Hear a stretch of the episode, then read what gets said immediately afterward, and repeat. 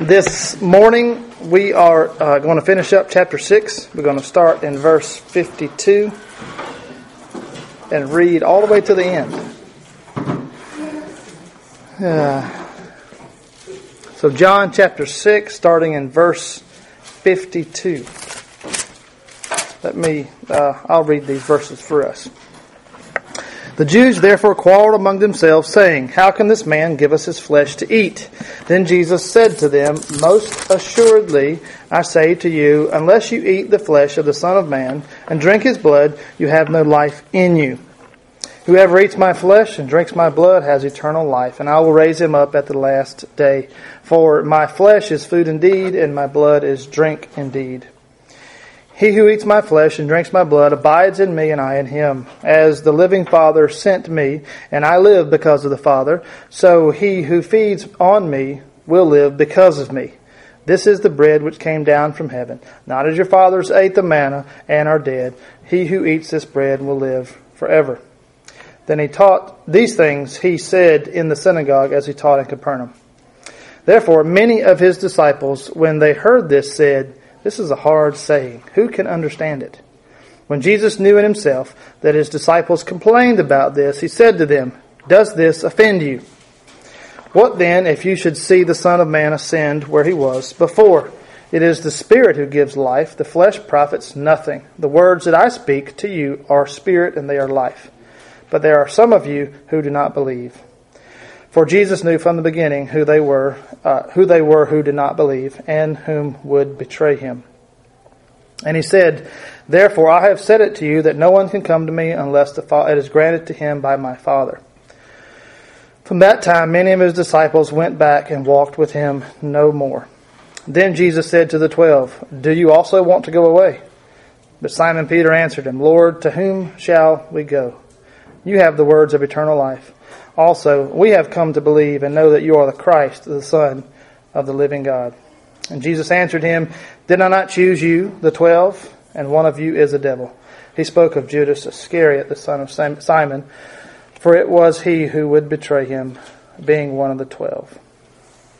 Let's pray together. Heavenly Father, we thank you so much for our time this morning. Father, we ask that your word will change us. Father, uh, pray that our faith will be strengthened, and we pray that you will continue to make us more like Christ. In Jesus' name we pray. Amen. So, from time to time, we come to some hard sayings uh, in the Bible. Uh, the term uh, hard sayings, we use it uh, really for two reasons. Um, on the one hand, some sayings are difficult to understand. So we have, it's a hard saying in that sense. It's hard uh, to understand. And on uh, the other hand, some sayings would seem harsh or difficult to accept. You see the difference. One's hard to understand, another one's hard. We understand it, it's just hard to accept it. So there's two, t- two reasons why we can call some things hard sayings. Well, this section of uh, scripture that we just read uh, tells us that afterwards that many people left Jesus' ministry uh, because of this. We've learned in our studies that uh, many have come to see Jesus, and they're there because of his signs, his works, his miracles. And many of them had this certain fickleness. Okay, is what Dr. Sproul described it. Described it as a as a fickleness. Um, but many who walked away were disciples, is what he says of the Lord. And it, and it appears that afterwards, uh, after the ones that left here, he's left with now the twelve. Okay, after this saying, the twelve, and Yet, as, he, as John reminds us, one is the devil. Uh, Dr. Sproul said, I must say that many so called disciples of Christ today exhibit the same fickleness. They profess allegiance and loyalty to Jesus until they hear him teach certain things that they don't like. I don't know if you've ever come across anybody like that. Probably have. Right? Probably along the way met uh, someone who professed to be a believer, but maybe they possessed a certain fickleness. Uh, there's uh, claim allegiance to Jesus, but certain things that he said they really don't like. Um, we pray that that's not the case with us today as we open uh, his word today, as we talk about some hard sayings. Last week we saw Jesus say this in verse 51. He said, I am the living bread which came down from heaven. If anyone eats of this bread, he will live forever, and the bread that I shall give is my flesh, which I shall give for the life of the world. Now, this was Jesus' way of expounding on his earlier statement about himself being the bread of life. Well, that verse did what? It provoked even more confusion and even more controversy. Because here we start here in verse 52 after those things that were said. It says, The Jews therefore quarreled among themselves, saying, How can this man give us his flesh to eat? Once again, we're reminded here that the Jews failed to understand really what Jesus was talking about. Jesus, Jesus was offering spiritual truth, and they were they still could not see behind the illustration that he was using. They were still thinking literal flesh. Um, so Jesus knows their hearts, as John has told us many times. Uh, and so Jesus knows that they're struggling with his words. They know that they're having issues. And so he went on uh, to give us this hard saying that we see here in these verses, these what we call a hard saying. And this one, this saying, even uh, troubled his own disciples. So they're, they're quarreling among themselves. How can they give us this, this flesh to eat? Verse, verses um, 53 through 58. And so then Jesus said to them, Most assuredly I say to you, unless you eat the flesh of the Son of Man and drink his blood, you have no life in you. Whoever eats my flesh and drinks my blood has eternal life, and I will raise him up at the last day. For my flesh is food indeed, and my blood is drink indeed. He who eats my flesh and drinks my blood abides in me, and I in him as the living Father sent me, and I believe because of the and I live because of the Father, so he who feeds on me will live because of me. This is the bread which came down from heaven. Not as your fathers ate the manna and are dead. He who eats this bread will live forever. Now, notice uh, here Jesus uses this word unless again. He used it. We talked about it last week. Okay, remember we said uh, the way he uses this word. Uh, this word is going to describe a necessary condition. This is conditional. Okay, this unless. And Jesus says what? No one. Of course, the, the last week we studied. No one can come to me unless the Father draws him. That was the one we we studied uh, last week. The unless condition, right? Uh, here, the condition is a little bit different. It's eating his flesh and drinking his blood. And basically, what Jesus is saying, if you don't do these things, you have no life in you. That's the unless. That's the condition. We see it in verse 53. Sure, they will, they will have physical life, right? But not life in Christ. Uh, similar to uh, what God told Adam and Eve in the garden. Remember? Uh, you eat of this fruit of this tree, you will surely die. Um, did they physically die? No they died spiritually. So the same kind of uh, difference between physical life and spiritual life. So Jesus uh, reinforces his point with a promise in verse 54. So he says it kind of in the, in the positive way. He says in verse 54, Whoever eats my flesh and drinks my blood has eternal life, and I will raise him up at the last day. Then he added uh, that his flesh was food and that his blood was drink.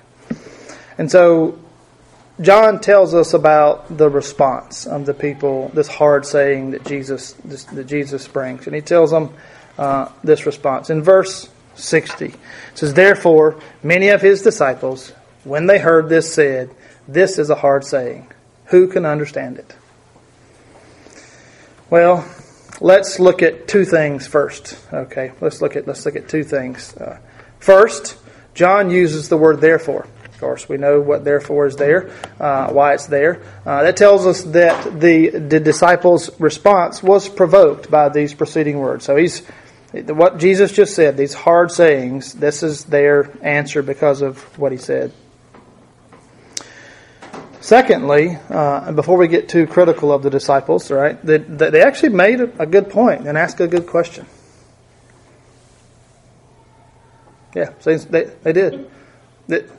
It's, it's hard. Imagine being there and seeing the, uh, Jesus say these things. It, it, that's hard. It, wait a minute. That, that's a hard saying, isn't it? It is. And so they actually made a really good point.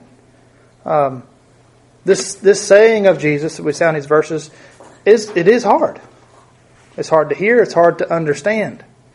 Uh, Dr. Sproul said, "I'm not so sure I understand it all." That was his words in his commentary. I'm not so sure that I completely understand what Jesus is saying here. He went on to say, if you read all the commentaries of the scholars of, of, of church history, you will define a divided church upon, on these verses. You'll see some camps that are some commentators who are divided. Um, some would take the interpretation of these verses as saying that when Jesus talks about eating his blood, eating his flesh and drinking his blood, that they are talking, or Jesus is referring to the Lord's Supper. That's what some would interpret this to say. And, and that saying that, uh, and, and of course they would say that unless a person partakes of the real body and the real blood of Christ in the sacrament, then they cannot be saved. Well, we don't hold to that interpretation. We don't agree with that. Two main reasons, right? Well, at this point in time, the Lord's Supper hadn't even been instituted yet right? This is this hasn't even happened yet in Jesus' ministry. Uh, but more importantly, uh, if if this if he was referring to the Lord's Supper, then it would imply that it is required you have to take communion in order to uh, earn or uh, to inherit eternal life. It would be a necessary condition, actually taking communion. Now, does anybody see a problem with that? What's the first thing you think about if if we were to say well, it's required. You have to take the Lord's Supper in order to go to heaven. How would you easily defute or uh, refute that? What's the, where's the first place maybe your mind goes? Can you think of an example? Thief on the cross. That's all it's. Did did he take the Lord's Supper?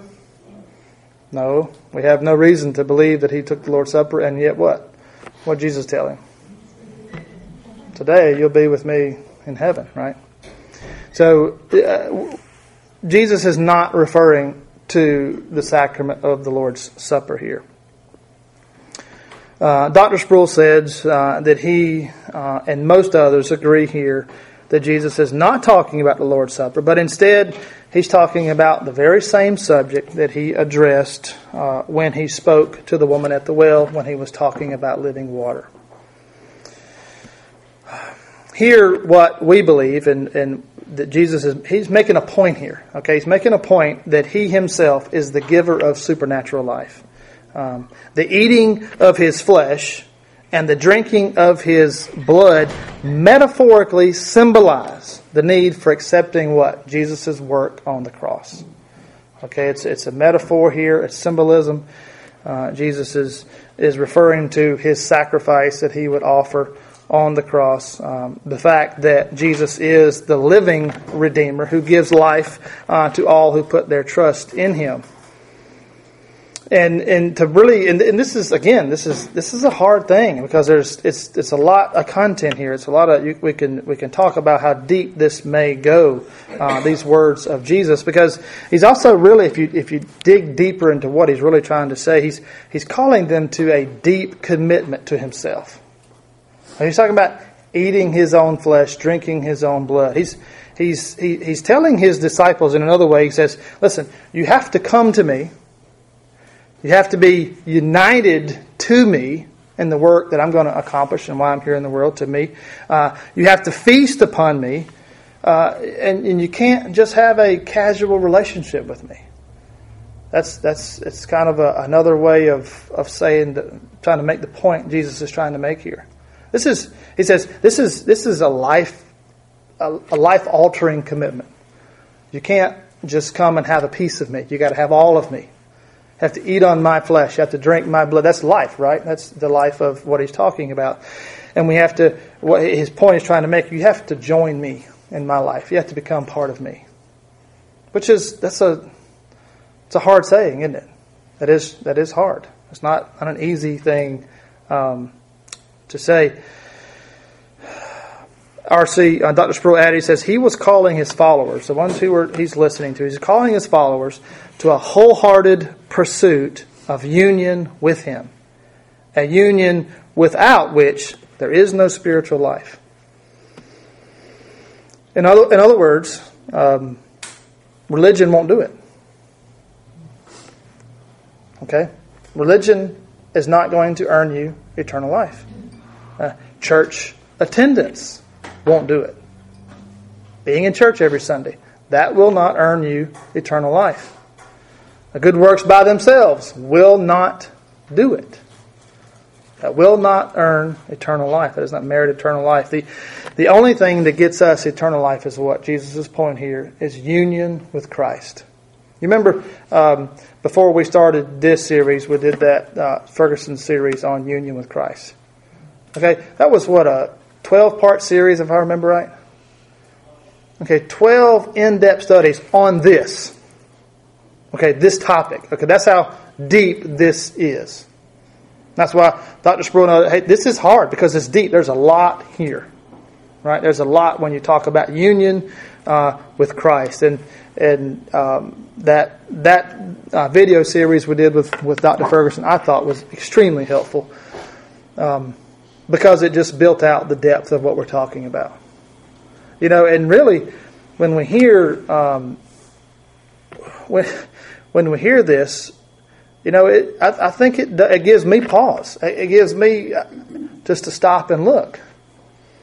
You know, I mean, look at my life. I'm blessed to have been raised in a Christian home, been a part of this church my entire life, been here in on in worship every Sunday for my whole life. You know, but what I, I it's possible for me to kind of rest on that sometimes. Well, I, I do all the right things, right? But but is that what merits eternal life? None of those things by themselves do, right? Those are fruits of something else. Those are fruits of a union uh, with Christ. This uh, this deep commitment, this lifelong pursuit. Uh, James McManus, we, we saw him at a social event last night, and we were talking a little bit about this. He talked about his own testimony when he came to Christ, and he realized that he was just playing Christian. He believed he was saved at a young age, but he found himself in college just kind of playing Christian. He said, "This, this is not this is nothing. This profits me nothing. Um, and he realized it was much deeper. This this pursuit. Uh, he was, I think, he, he quoted the verses from uh, Revelation about uh, Jesus talking about the lukewarm church. Right? You're neither hot nor cold. I want to spit you out of my mouth. And James was like, "That's me. I'm neither hot nor cold." And Jesus is talking about being hot for him. Okay, to use that analogy, right? He's talking about this you your life is in me. Your pursuit is in me. It's it's it's it's this union that is going to take up the rest of our lives. The pursuit of this union, this um, not a pursuit based solely on our own work. It's obviously a work of the Holy Spirit in our lives and, and, sanctification, but it does require work on our part. Okay, sanctification, right, is the, the process, the order of salvation that does, it requires work on our part too. Okay, remember, we're, we're co laborers with the Holy Spirit in the process of sanctification. We have work to be a part of this. Thankfully, it is Jesus who's doing the hard work. Okay, thankfully. We need to move on um, to to about this union uh, with Christ. To, to, add emphasis to this, Jesus was saying, "says You have to take all of me. It's it's like you are ingesting me." Okay, because he's using eating and drinking. That's what he's using, these, these words, right? It's almost like you are ingesting me. You have to take all of me. You can't just take the good parts, the parts that you like, the good, the easy parts, the things that are easy. You have to take all of me. You have to take the hard parts, even my suffering. Again, that is a very hard saying. Okay? The disciples found it hard, and Jesus knows that. Okay, and Jesus knows that. Verse 61, it says, When Jesus knew it himself that his disciples had complained about this, he said to them, Does this offend you? Does this offend you? Now, we need to look at something for a moment, and Dr. Sproul covered this in his commentary. He says there's, there's a very important distinction within Christian ethics that we need to understand here. There is a difference between an offense given and an offense taken. Okay? There is a difference between an offense given and an offense taken. Many times, uh, if we're honest with ourselves, we take offense at things that people would say or do when in fact no offense was given. Uh, simply put, we don't like what someone said or what someone did. And this kind of thing, uh, or, it, may, it, it, it, makes us feel uh, a little, or we may feel insulted by someone when no one, no one has insulted us. No one intended to insult us. Uh, this kind of thing happens in the church all the time, unfortunately. Uh, we are sometimes too easily offended by things that should not offend us. Uh, as, as Christians, we are commanded not to give offense, not to do harm, right? That's, that's, that's a Christian living. That's why it's an expectation, right? We're not to intentionally try to offend the people. But the reality is, as believers, sometimes we can do everything right, have the most honest and honorable intentions, and people will still take offense anyway. Well, what we know is that uh, no one ever spoke more perfectly or inoffensively or unoffensively than Jesus himself. Okay? We can agree with that, right? Jesus never spoke offensively. But here, the disciples took offense. And so Jesus notices this. Notice also that he did not apologize for what he had said.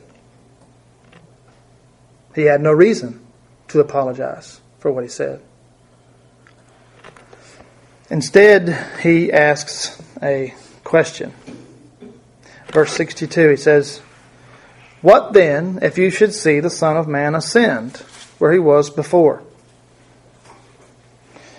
In other words, Jesus is going to ask him, he says, What if, if you're, you're offended by what I just said? He says, So what if you see me in all my glory, rising up to heaven and surrounded by angels? Will that offend you? Well, of course, their answer would be no.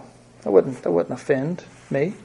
They would not uh, be offended by that. Uh, hope that I would think we can assume they would be delighted about that to see Jesus in all his glory.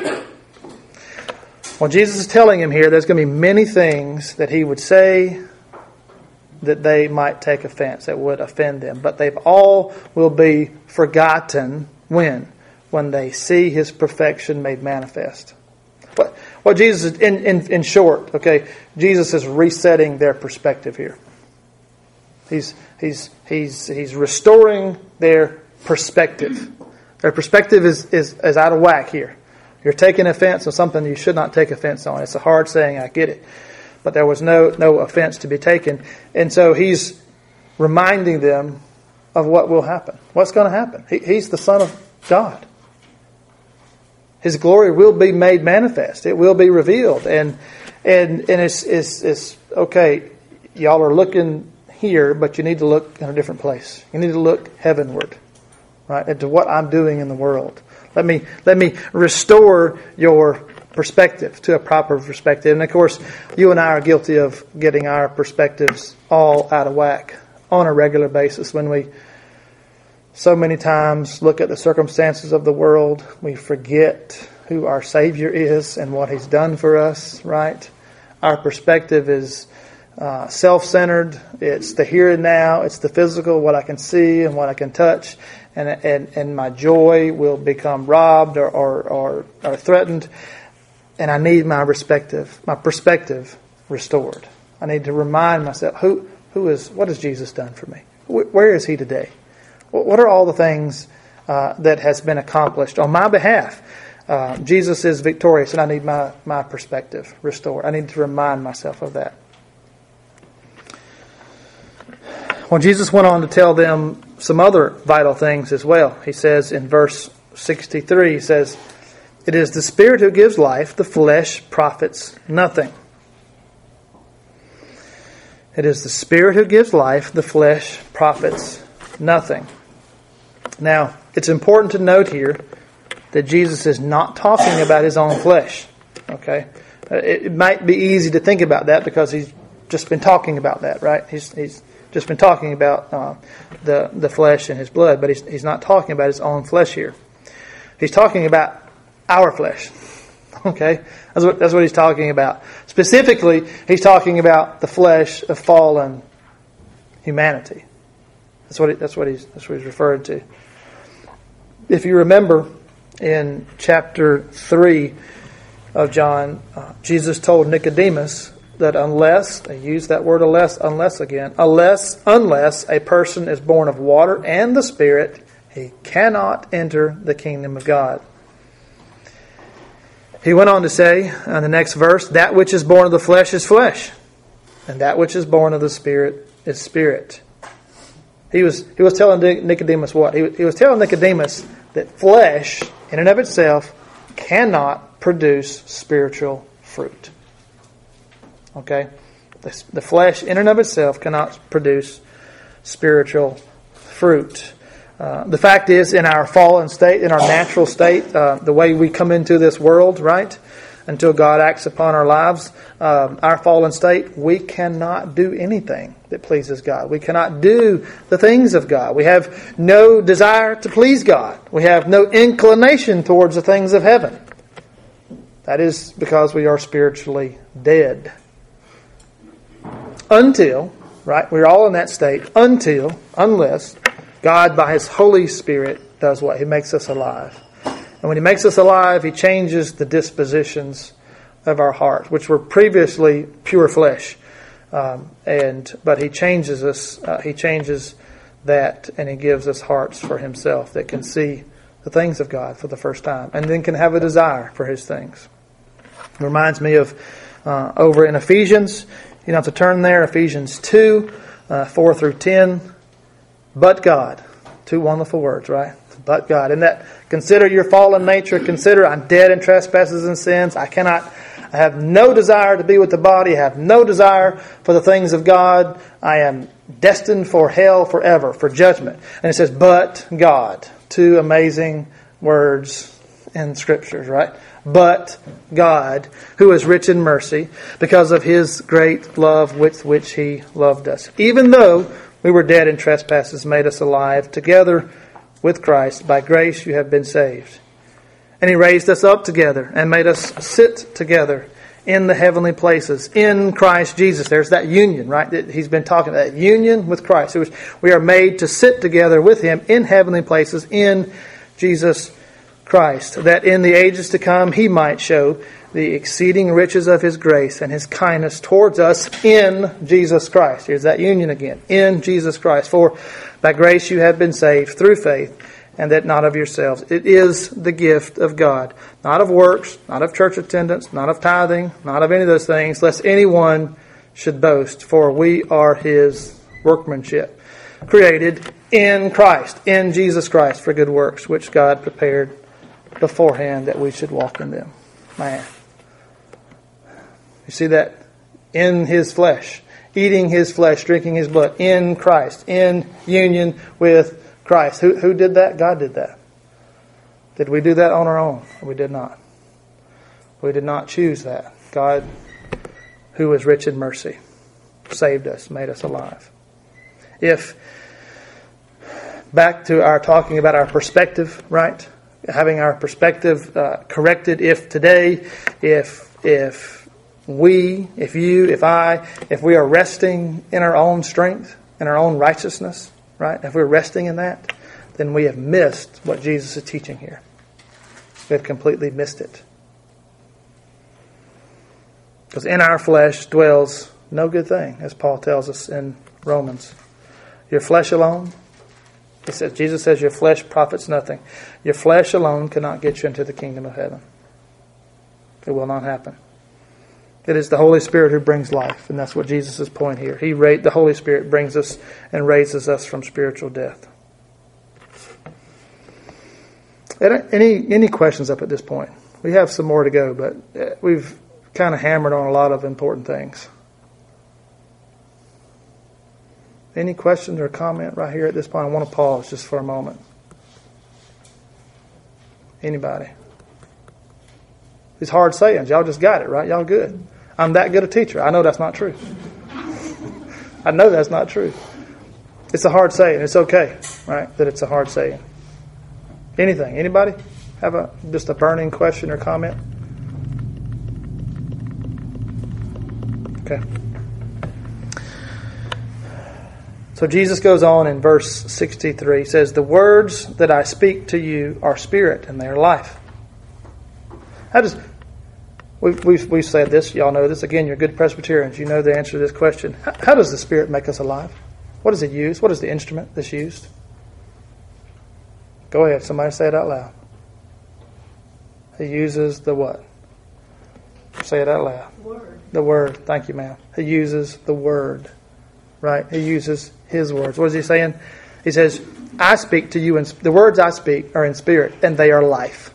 So the very words of Jesus. Okay? The very words as contained in the sacred scriptures. That's how the Spirit makes us alive. It is through the Word. Where does our faith come from?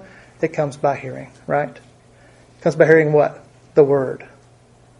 Okay, it comes by hearing the Word. God the, uses the Word. He uses the Word of God, as we find in our sacred, sacred Scriptures. He uses that to change the dispositions of our soul. We, when, when God does, when the Holy Spirit does a work, and we hear the truth and con, contained in the Scripture for the first time after God has made us alive, we go, "Wow!" It, I understand it and I see it. Right? I'm not, I'm not hidden by, I'm not hidden from it. I understand it. And when you think about the words that Jesus is, is, speaking. Okay, this is this is the Son of God in the flesh, using words, right? That again, that condescension. He's come down to us. He's using audible words that human ears can understand. Right, which is amazing that he did that, right? So that, but that same power, these words that he's speaking, the same power, the audible, the spoken word of God is what? It also brought the universe into existence. Same words the words of life, the words of God, the words as contained in the Scripture. It did what? It brought everything that's here into existence. That same power makes people alive. The same word. Isn't that amazing? The words of Jesus. Uh, finally, Jesus just decide, he he is blunt with his hearers. Okay, he's he's blunt here in verses 64 to 65. He says, But there are some of you who do not believe. This is John's commentary. For, for Jesus knew from the beginning who they were who did not believe and who would betray him. And he said, Therefore I have said to you that no one can come, unle- come to me unless it is granted to him by my Father. Here is that doctrine of predestination again. Right? It's, it's what is Jesus? He reminds them, no one can come to me unless it's been granted by my Father. Jesus knows that some of his followers in the crowd are not believers. He, he here again for those to hear, he makes it very clear that they could not believe or follow him unless the Father takes action first. God has to act first. And it's at this point that after these just straight to the I mean just the, the fact, Jesus just being blunt, he was just this is the way it is. It was at this point that that was just the last straw for some of them. They had heard everything that they could take. And it says in verse 66 that from that time many of his disciples went back and walked with him no more. On a human perspective, how incredibly sad is that? To be walking and learning and listening to the very Son of God in the flesh, who his words were life. The very words that he spoke were the words of life. Yet they came to this and they could not take it anymore and they walked away never to return. The, the, the language here in this verse indicates that this abandonment, the way they left, was, was decisive and it was final. They never came back to him. Jesus has watched these, these false disciples, if you want to call them that, if we can call them that, who had taken offense at his teaching. And he asked them point blank that he, he knew it was in their hearts. This is offend you. Didn't apologize for it because there was no offense to be given. And so he turns now uh, to the 12, and he says in verse 67 He's left with the twelve. Many have left. And he asks him this question Do you also want to go away? Hmm. Hmm. Very serious question. And then we have Peter's confession here as we find in verse 68 and 69. It says, But Simon Peter answered him, Lord, to whom shall we go? Hmm. you have the words of eternal life. Also, we have come to believe and know that you are the Christ, the Son of the living God. Notice also in Peter's response that he, he didn't deny that Jesus' teaching was hard. He didn't say, oh, we got that, that's easy. He didn't say that. Um, well, Lord, to whom shall we go? Wow. To whom shall we go? You know, Peter, as we've talked about Peter uh, and, and some other studies, uh, he gets some things right and then he, he messes some things up sometimes. Uh, here, in, the second half, he says, Also we have come to believe and know that you are the Christ. Now, you think about what Peter just said here a minute and what Jesus has been teaching. It's um, I think I read this in MacArthur's study Bible. He says, you know, Peter's words here are somewhat pretentious. You think about it. Because he's implying that uh, the true disciples, these others had left, and we're the twelve, we somehow had some sort of spirit, uh, superior uh, insight, and we came to believe, uh, you know, uh, we came to believe uh, because of that, because we're just, we have better knowledge. And we came to this knowledge that you were the Christ. what what's Jesus just been teaching? You you came to me because the Father drew you. Nothing. You didn't do anything. Is Jesus' point, right? They didn't they didn't they didn't come to believe on their own, right? That that didn't that didn't happen. But but he did say some really amazing things. He says what? Jesus' words were the words of life. And he's right. Your words you have the words of eternal life, and he's he's right. And and he is telling he had nowhere else to go. Where else would they go? Have, have you ever been tempted? Uh, this is a question Dr. Sproul posed. Have you ever been tempted to leave? And the Jesus, that's what we're talking about. Have you ever been tempted? Jesus, Jesus asked them, Do y'all also want to go? This is hard stuff, Jesus was saying. Very hard sayings. A lot of people are leaving. And he looks at his close band of brothers. Do you also want to leave? Because it's about to get hard. Have you ever been tempted to leave? Probably so, if you're honest with each other, right? But then those words from Peter, but where can I go? Where else can I go? Who else has the words of life? Anybody? You, are all good students of world history. Um, you look at uh, the other uh, religions of the world. Does Muhammad, does he have the words of life? Go, go to Allah. Does He have the words of life? The, the, does, does, is jihad the answer to our problems? Religious holy war? Is that where life is? We know that's not the truth. Jesus is the only one who has the words of life, and there's only one place uh, to get them. And He is the one, Jesus, who gave His life that you and I might live in those words and have union with Him. Hmm. The last couple of verses, we'll finish up 70 and 71. Jesus answered them, Did I not choose you, the twelve, and yet one of you is a devil? he spoke of Judas Iscariot, the son of Simon, for it was he who would betray him, being one of the twelve. Now, what, what, what just this is in response to Peter's words. What did Peter say? We have come to believe. What is Jesus is correcting him very nicely? Did I not choose you? You didn't choose me. I chose you.